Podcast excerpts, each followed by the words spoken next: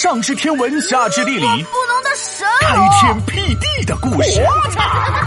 哎，别笑，这就是历史。勾践卧薪尝胆，苦心人天不负。有志者事竟成。嗯，唉，要怎么对下联呢？哎，闹闹，你嘀嘀咕咕的干嘛呢？对对子呢。今天语文老师给我们出了个上联，“有志者事竟成”，下联我不知道怎么对。哎，听好了啊，让我这条上知天文、下知地理、五千岁的神龙给你对个对子。有志者事竟成，下联是苦心人天不负。这上下两联说的呢，都是坚持。皮大龙，你好厉害啊！鼓掌。哈哈，一般一般，世界第三。这上联说的是项羽，下联这个苦心人说的是谁啊？嗯，这皮大龙又要开始摆谱了。这叫起范儿，好不好？听好了，苦心人天不负，说的呢是春秋时期越国大王勾践。勾践打仗打输了，被吴王给俘虏了，跑暂时是跑不掉了。勾践是郁闷非常了，他的大臣劝他说：“大王，大王，你别忧伤，被关这事儿是不用慌。重耳、文王和商汤都曾被关才把王当，现在你千万别心伤，未来福气闪金光，嘿，闪金光。”这话把勾践的心结解开了，勾践决定一定要忍，忍到出去的那天再报仇，一字记之曰。忍，呃，忍，忍，忍，唉，忍不住了，终于放出来了。哎呀，闹闹，你怎么能放毒气？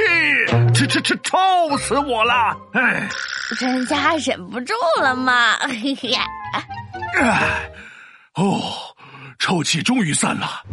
哎，说回勾践，哎，他抱着这个信念啊。忍呐，忍呐！住在小木屋，给吴王当仆人了。一大早起来看马，洗洗又刷刷了，伺候吴王吃吃喝喝，各种献殷勤了。如果吴王打个喷嚏，就马上递上感冒药了。嗯，这勾践真是能忍，比我可厉害多了。那可不，终于有一天，勾践帮忙治好了吴王的病，吴王感动的不要不要的。于是就把勾践放回了越国。嘿哈，嘿哈，这下勾践要放大招了！勾践加油，KO 吴王！你当打游戏呢？不过呢，勾践确实要放大招了。嗯，听着，Yo Yo Check Now，卧薪尝胆来一套。勾践决心把仇报，励精图治全国好。睡在柴堆稻草帽，床前挂胆苦过药。这勾践回国之后啊，没有享受幸福的生活，而是让自己过得更苦。他睡在柴草堆里，天天都舔一下苦胆，提醒自己不要忘记仇恨，要让越国强大起来，才能打败吴国。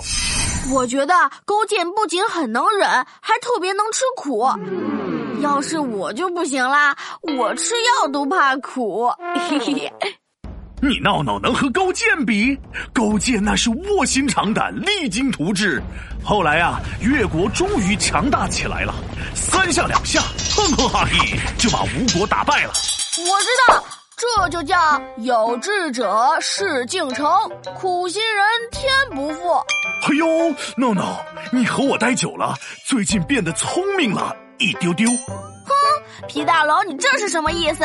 我本来就很聪明，好不好？皮大龙敲黑板，历史原来这么简单。忍辱负重，越王勾践卧薪尝胆，苍天可见。